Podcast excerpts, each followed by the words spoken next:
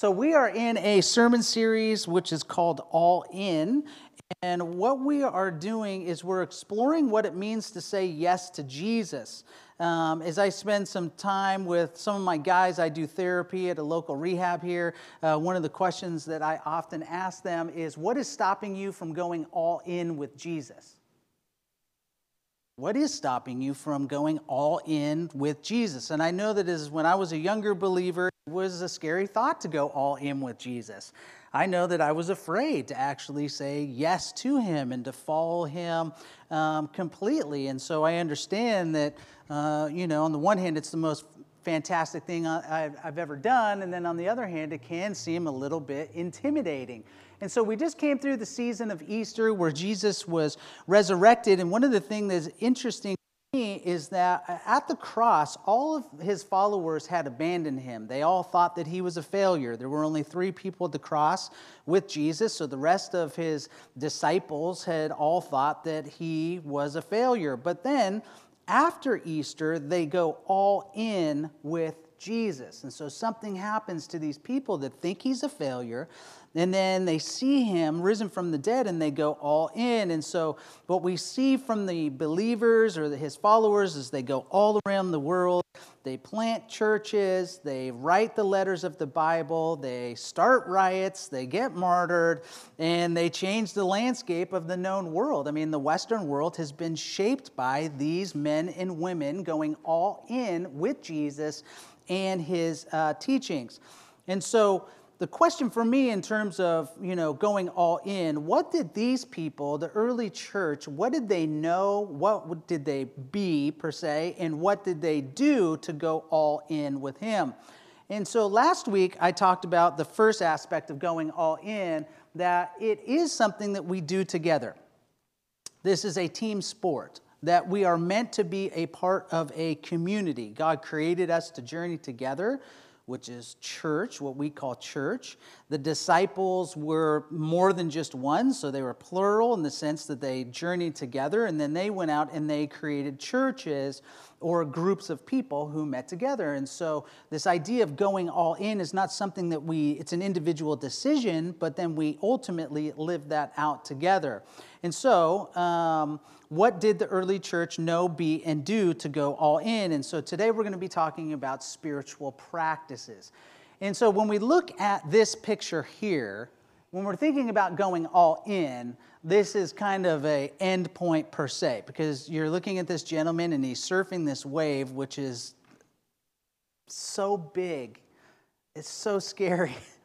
I went to Mavericks once, which is a huge surf spot. I did not surf. I just looked at it, people surfing out there on like 30 foot waves. I, I was so afraid. It is huge, right? So, this idea of practicing, this is where we want to be, all in with Jesus, but we need to practice. And so, spiritual practices are things that we can do in our life that help us to get to a place to where we can be all in because He didn't start here. This is essentially where He started.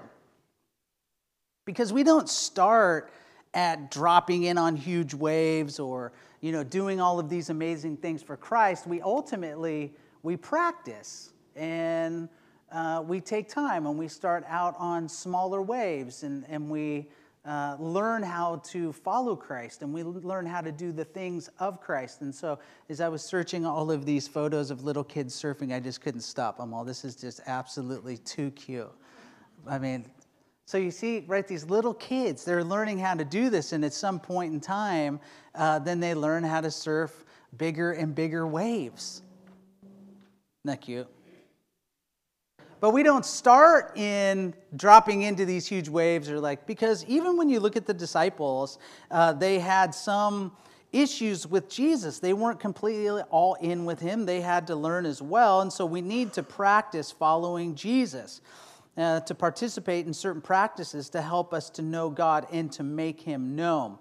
And so, uh, when we look at the life of Jesus, he was asked, What is the most important thing? What's the most important commandment? And then he says this in Matthew 22, verses 36 through 40 Teacher, which is the greatest commandment in the law? And Jesus replied, Love the Lord your God with all your heart and with all your soul and with all your mind. This is the first and the greatest commandment, and the second is like it love your neighbor as yourself. All the law and the prophets hang on these two commandments.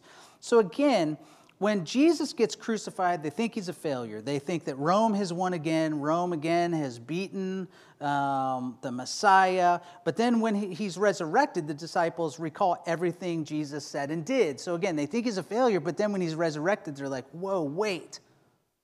We need to get together and write down everything that we can remember about what it is that Jesus said and did. Why? Because he came back from the dead, and that's a big deal. So obviously, this guy is really important. So we should write down what it is that he said and what he did. And the other thing is that Jesus left them an example to follow. His life was essentially a classroom of what it meant to do this to love God and to love your neighbor. There's a theologian named N.T. Wright and he said something. I forget, maybe it was a book I was reading or a podcast or something. And he said, So the interesting thing about Jesus, if Jesus was born and then we put Jesus in a barn for 30 years, and we took Jesus out and we crucified him. Um, then we, and then he was resurrected. We would still have the forgiveness of sins, and we would still have all the essentially benefits of what cre- Jesus gave to us, and that he was born, he died, and was resurrected. And so we would be free of our sins, and, and we would still, you know, be born again. But Jesus lived a life for three years which was very public. He went out and he did things, he went out and he said things. Uh, essentially, to proclaim and demonstrate the kingdom of God, but Jesus was also doing something in the midst of all of this that I think that we misunderstand. That he was literally a living classroom. He was showing these people that were following him, the disciples and all the the women who were following him, and all the people who were looking all around what it meant to be in the kingdom of God. And so his life in community, 12 disciples, 24 7. And what was he teaching them? He was teaching them what to know, to be, and to do within the kingdom of God in that Jesus' life is a blueprint of how to live a godly life. So we can't miss that. That he could have just been born and we could have just put him off somewhere and then he would have been crucified and resurrected and we still all could have been born again. But he chose to live publicly to teach us what it means to live and demonstrate and proclaim the kingdom of God. His life was a classroom. And so, when we think about this idea of spiritual practices, these things that we do to help us to see God as He is, to see Jesus as He is, and to follow Him, that's what we're going to be talking about today. The way that I like to characterize spiritual practices the best is this something that we call the, the relational triangle.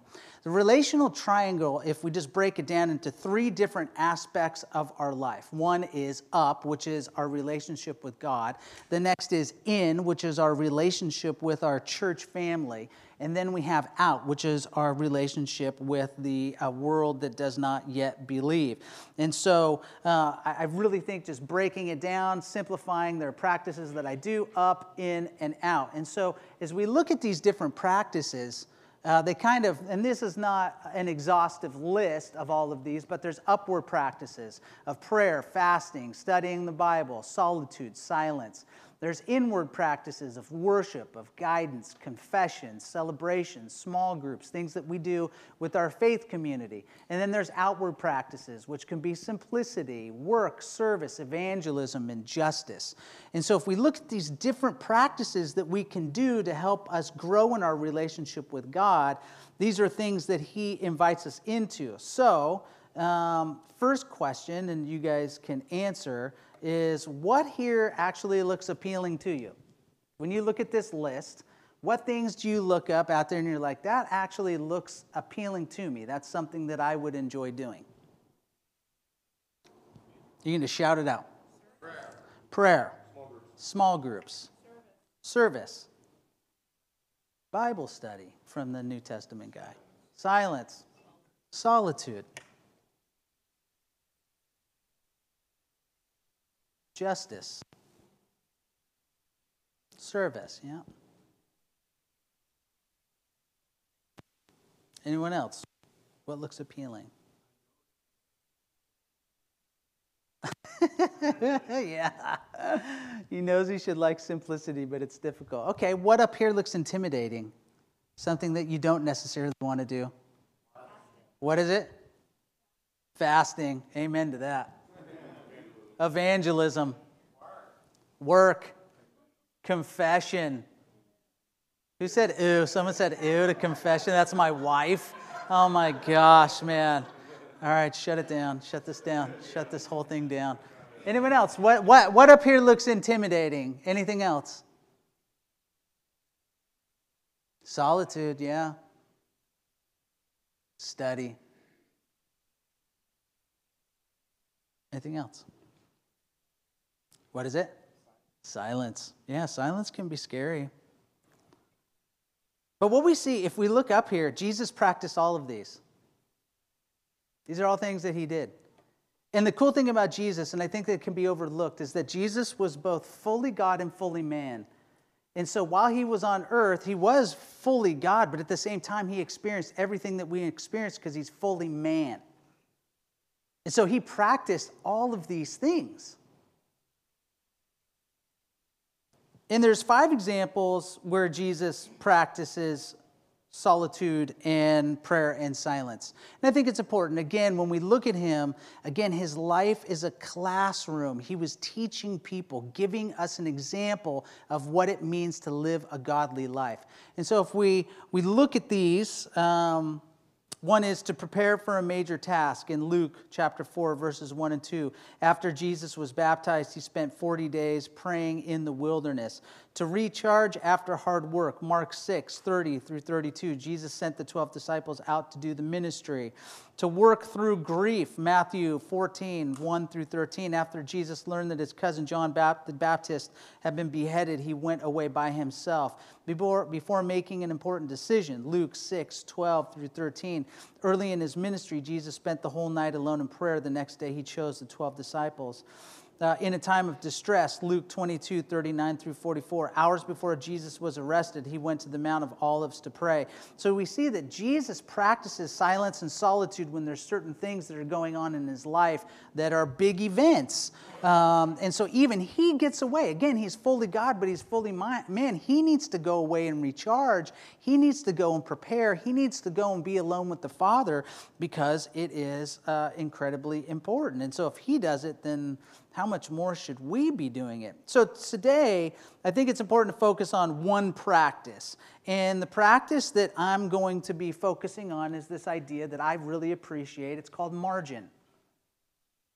That we would have margin in our life, space, clear space, nothing going on in that moment space, silence, solitude, whatever you might put in there. But this idea of margin, that I'm in there and there's all these pressures around me, all these things that need to be done, but my life has margin. Okay? Margin to be, that I, am able to be, that I'm able to be in the presence of God, that, I, that to be ourselves without identifying with any type of task or work. Because oftentimes, how do we define ourselves? By what it is that we do, by what it is that we accomplish, by uh, the things that we have accomplished. So just be, to be able to be myself. And at the same time, to be able to be hurt, to be able to be confused, to be able to grieve to have space to be able to do these things. So we're going to look at the Matthew 14 text uh, with Jesus finding out that his cousin had been uh, beheaded. At that time, Herod the Tetrarch heard the reports about Jesus, and he said to his attendants, This is John the Baptist. He has risen from the dead. And he's talking about Jesus. That is why miraculous powers are at work in him. Now, Herod had arrested John and bound him and put him in prison because Herodias, his uh, brother's Philip's wife, for John had been saying to him, It is not lawful for you to have her. Herod wanted to kill John, but he was afraid of the people because they considered John to be a prophet. On Herod's birthday, the daughter of Herodias danced for the guests and pleased Herod so much that he promised with an oath to give her whatever she asked. Prompted by her mother, she said, Give me here on a platter the head of John the Baptist. The king was distressed because, but because of his oaths and his dinner guests, he ordered that her request be granted and had John beheaded in prison. His head was brought in on a platter and given to the girl who carried it to her mother. John's disciples came and took his body and buried it. Then they went and told Jesus. When Jesus heard what had happened, he withdrew by boat privately to a solitary place. Hearing of this, the crowds followed him on foot from the towns. So here we see in Jesus' life that is his cousin, who is John the Baptist, starts calling out one of the rulers, like you shouldn't be sleeping with this woman uh, because someone else's wife. And so then in the end, there's this scheme, which sounds like some crazy movie, to where this girl dances and pleases him and says, I want the head of John the Baptist. And so this is Jesus' cousin. This is his family member. And he finds out that he got beheaded. And at the same time, Jesus would know that he's going to die as well. And so what does Jesus do? Jesus goes away and creates margin in his life. He goes and creates space in his life. He goes away in silence and solitude to get away.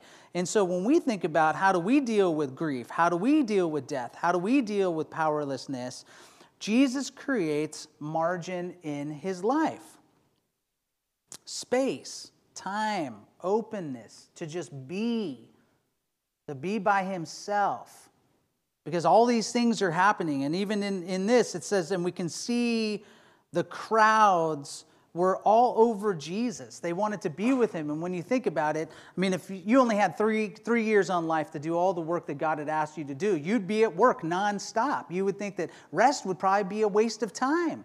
But we see that Jesus, both fully God and fully man, often goes away to rest, often goes away to just be by himself.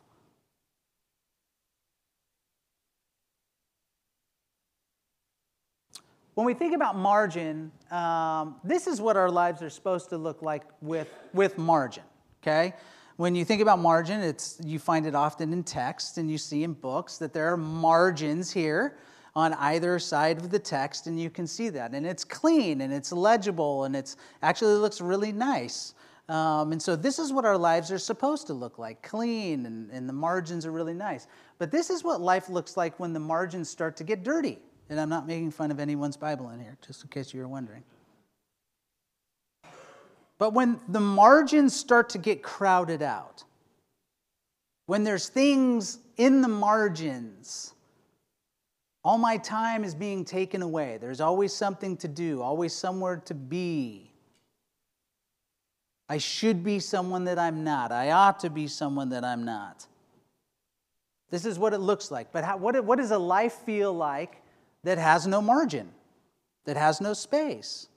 Anxiety, depression, resentments.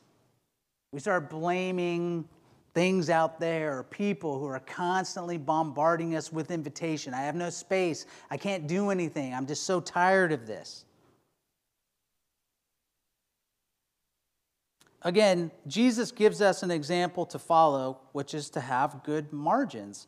And when we look at the Apostle Paul, who wrote the majority of the New Testament, um, he believes that we should have margins, or he, we see in his life that he has space, but he does it a little bit differently. So we can read about Paul's experience in his letters, and he often practices community prayer, confession, and service. But Paul's life was filled with space, filled with margin filled with openness and, and, and places to just be. So, for example, in Acts 13, 1 through 5, it says this Now in the church at Antioch, there were prophets and teachers Barnabas, Simeon, Lucius of Cyrene, Manaen, and Saul, later named Paul. While they were worshiping the Lord and fasting, the Holy Spirit said, Set apart from me Barnabas and Saul, later Paul, for the work to which I have called them. So after they had fasted and prayed, they placed their hands on them and sent them, sent, uh, them off. The two of them went on their way by the Holy Spirit and went down to Seleucia and sailed um, from there to Cyprus. When they arrived at Salamis, they proclaimed the word of God in the Jewish synagogues. Uh, John was with them as their helper. So what we see here is that they're worshiping, there's prophets, there's teachers, and they're saying, like, hey, set apart Barnabas and Saul, who's later going to be Apostle Paul, and they're going to go and do work for me. So they sail from one place to another. They sail from the mainland to Cyprus, which was uh, is still an island. And so it seems like they just go from point A to point B, and it's just one sentence here. And so it seems just so quick. But in reality, it's about 130 miles away which when you think about 130 miles, that's about an hour and a half in the car if you're driving 75 miles an hour. Big deal, right? I mean, tonight, all of us were like, hour and a half in the car, we can listen to podcasts, we can do whatever it is that we want. But they went there by boat. And so when you think about that, you're like, yeah, like I I love boats. Boats are awesome. You can hang out and you can do all sorts of stuff in the boat. I mean, when you think about that, you're like, I'd love to be on a boat. But this is, in reality, what they would have, you know, more likely been on. And that 130 miles would have taken about 24 hours. So, just one little sentence, you're like, yeah, point A, point B. Redding, Sacramento, not a big deal. This is 24 hours on something like this.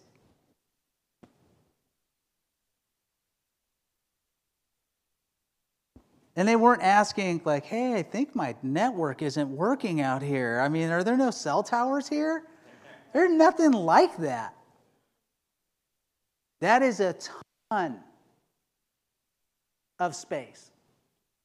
That's a lot.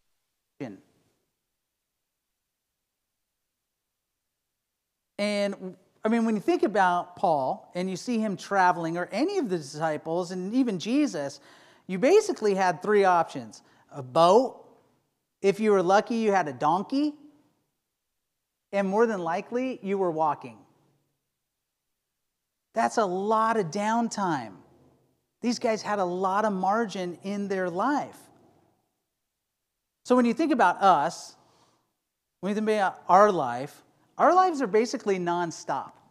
Nonstop. We live in such a different world, it is out of control. This is so foreign to us. I mean, when we really think about boating, you're like, yeah, that's what I want to do. And what's happening on this? This is a nonstop party. Just crazy time. That's what it is. You're not go- I mean, you could go away to relax, but essentially it's just a carnival that is on the ocean, which is why I don't know that I'll ever go on a cruise. I'm like, why would I do that? I just like, this seems so weird. But when we think about us and our our lives are nonstop. So here, here's a kind of a here's a question. In our culture, what time is it? You want to know what time it is in our culture? All the time. It's go time. All the time. It's go time. All the time. That's our culture. That's where we live. Go time, nonstop. One thing after another work, family, recreation, screens, news, all of these things, all the time. We are inundated. I mean, here's an interesting question How much news and information are you really designed to even be able to handle? Do you think about it? All of us, when we think about wars, famines, murders, lawsuits, droughts. I mean, there's droughts one place, floods in another, tornadoes, economic uh, collapse, all of these things. All of these things just crowding, crowding out our relationship with God or even our relationships with ourselves. And not only that, at this point in time, it's with us all the time. You were not designed to know about all the worlds or all the wars that are going on around the world. And so when we're looking at our screens, when we're supposed to be resting, I mean, interesting thing enough, I mean, as a therapist, and I mean, this should be common knowledge, when you're looking at famines all around the world, you are having a visceral reaction to that. And your body starts to release hormones and other chemicals that make you like tense up and you're afraid and you're scared and you can't believe this is happening but you're actually in the safety of your own home and you're in bed and you're supposed to be relaxing but your body is going into like fight or flight.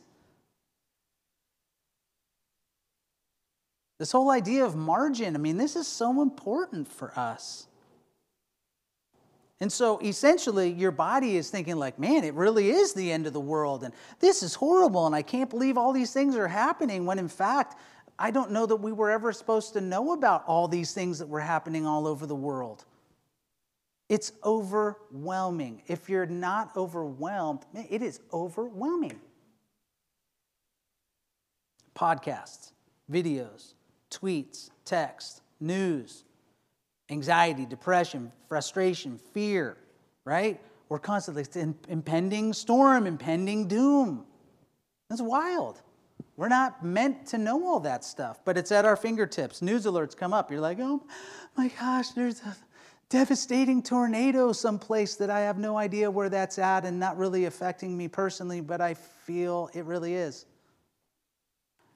All right, so here's Jesus and he this is by one of my favorite um, um, painters, James Tissot, and he here he is. He's he's doing the painting of Jesus sleeping on the boat while there's a storm. So Jesus is in a storm and he's sleeping, and all the disciples start like freaking out. They're like, "Oh my gosh, Jesus, you you need to do something uh, because the storm is just kind of crazy." And so then they they wake Jesus up. And so what I thought that I would do is kind of like rewrite the text, not literally, but just kind of into our own thing. And so Jesus is sleeping, he wakes up, and he's like, Why are you waking me up? And James says, Well, well Peter's been online, Jesus.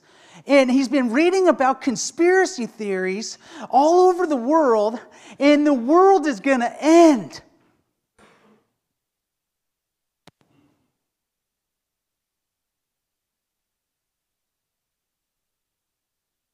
But in many ways, that's our reality. Jesus, get up. You have no idea what's happening. And Jesus is like, No, I think I do.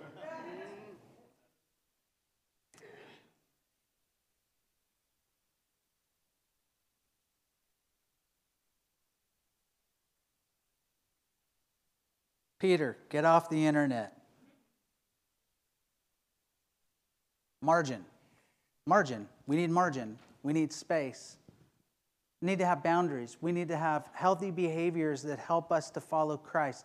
These practices seem so simple. They seem like nothing, but in fact, they're very, very meaningful. We're not meant to know everything that's going on around the world okay we're supposed to know what's going on just in our, our locale right here okay everyone i want everyone to look out these windows right here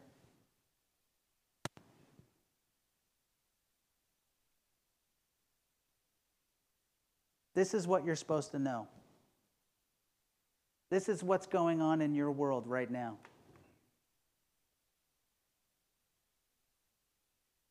This is what you're supposed to see. I should have no fear. Clearly, God is telling me it's going to be a beautiful day today. I can see that. This is what's happening. This is what I'm supposed to know. If I look around the world, I'll see something different. There's some other things too, very simple. When the sun goes down, that's a sign that rest is near. You're all, God, give me a sign. When the sun goes down, that means that we should be getting ready for sleep. God, I need another sign. When the sun comes up, that means we're about to like get busy and go to work. These are clear signs to us. We're up all night. Rest, peace, slow, relinquishing or giving away control that I don't probably have, anyways. knowing that I'm not in control, knowing that He is. These are all things that we get when we practice margin, when we practice getting away and just being with Him. Letting go of these things that we think that we're in control and or need to be in control of, when in fact we don't. Richard Foster, who is a fantastic theologian, says this Spiritual disciplines or practices can do nothing they can only get us to a place where something can be done. We can get a sign from God in that we're so exhausted that we can't continue to even go on any longer. And that will be a very clear sign from God that your body will basically forced rest upon you. Or we can practice spiritual practices, again, that put us in a place to where God can do something. He'll, he'll speak to us and, and allow us to experience His peace. So, how do we go all in with Jesus? First is community and church doing this together and practicing those things that we want to practice and also practicing those things that we're not necessarily fond of practicing. And then next is this idea of the relational triangle that I orient my life around practices that help me to connect with the Father that I orient my life in ways that I practice things that help me to connect with my faith community. And then last, I practice certain things that help me to demonstrate the kingdom of God to people who do not yet know the kingdom of God. So, what if, like the little tiny surfers, we just started small and we tried something very simple? in terms of up, just practicing margin, practicing silence, practicing solitude, trying to find some space in your life this week to get away with God, to just, to just be.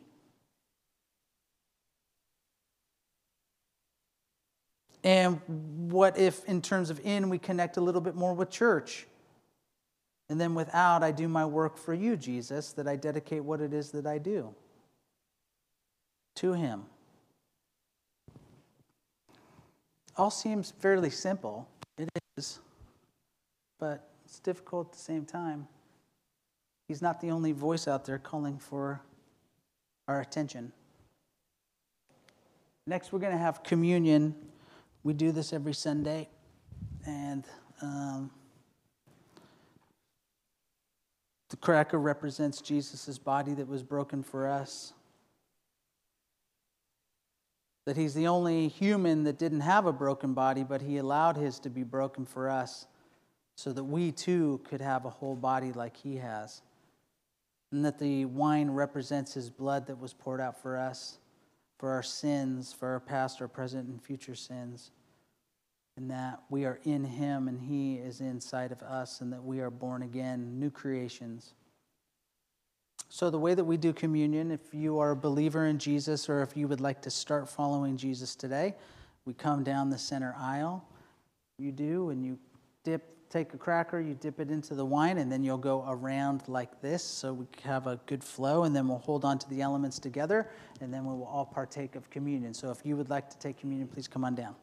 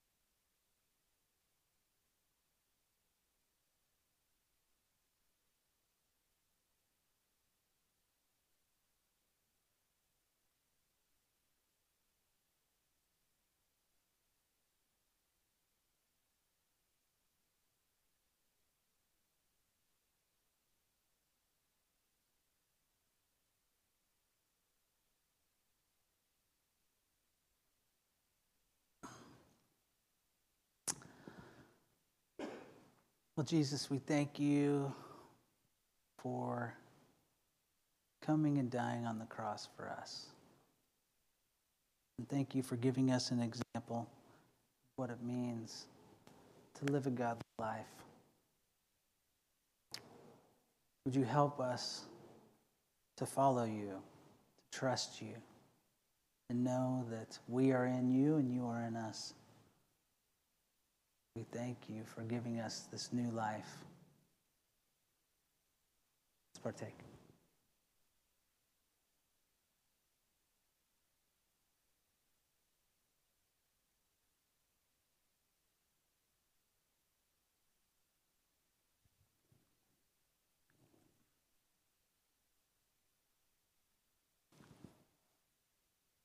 Why don't we stand? Um, if you wanted prayer for anything, if you wanted prayer for more margin in your life, feeling rushed, can't control your schedule, or anything else that God put on your heart this morning, we would love to pray for you. You can come forward, be folks up here that lay hands on you and pray for you. Um, and if not, that's fine. If you're going to be a part of the newcomers' lunch, it'll be downstairs right after service. And if not, then I'm just going to pray a prayer blessing over us. God, we thank you for this time together. We thank you for your goodness. We thank you that you have given us brothers and sisters to walk with, and that you've given us the Bible to be able to read and understand you. Would you help us to be able to know you more and make you known? Holy Spirit, I ask that you would fill us, that you would empower us to be able to see you rightly and to be able to live in such a way, God, that would represent your kingdom, that those who do not know you would come to know you as we know you. We thank you and we love you in Jesus' name. Amen.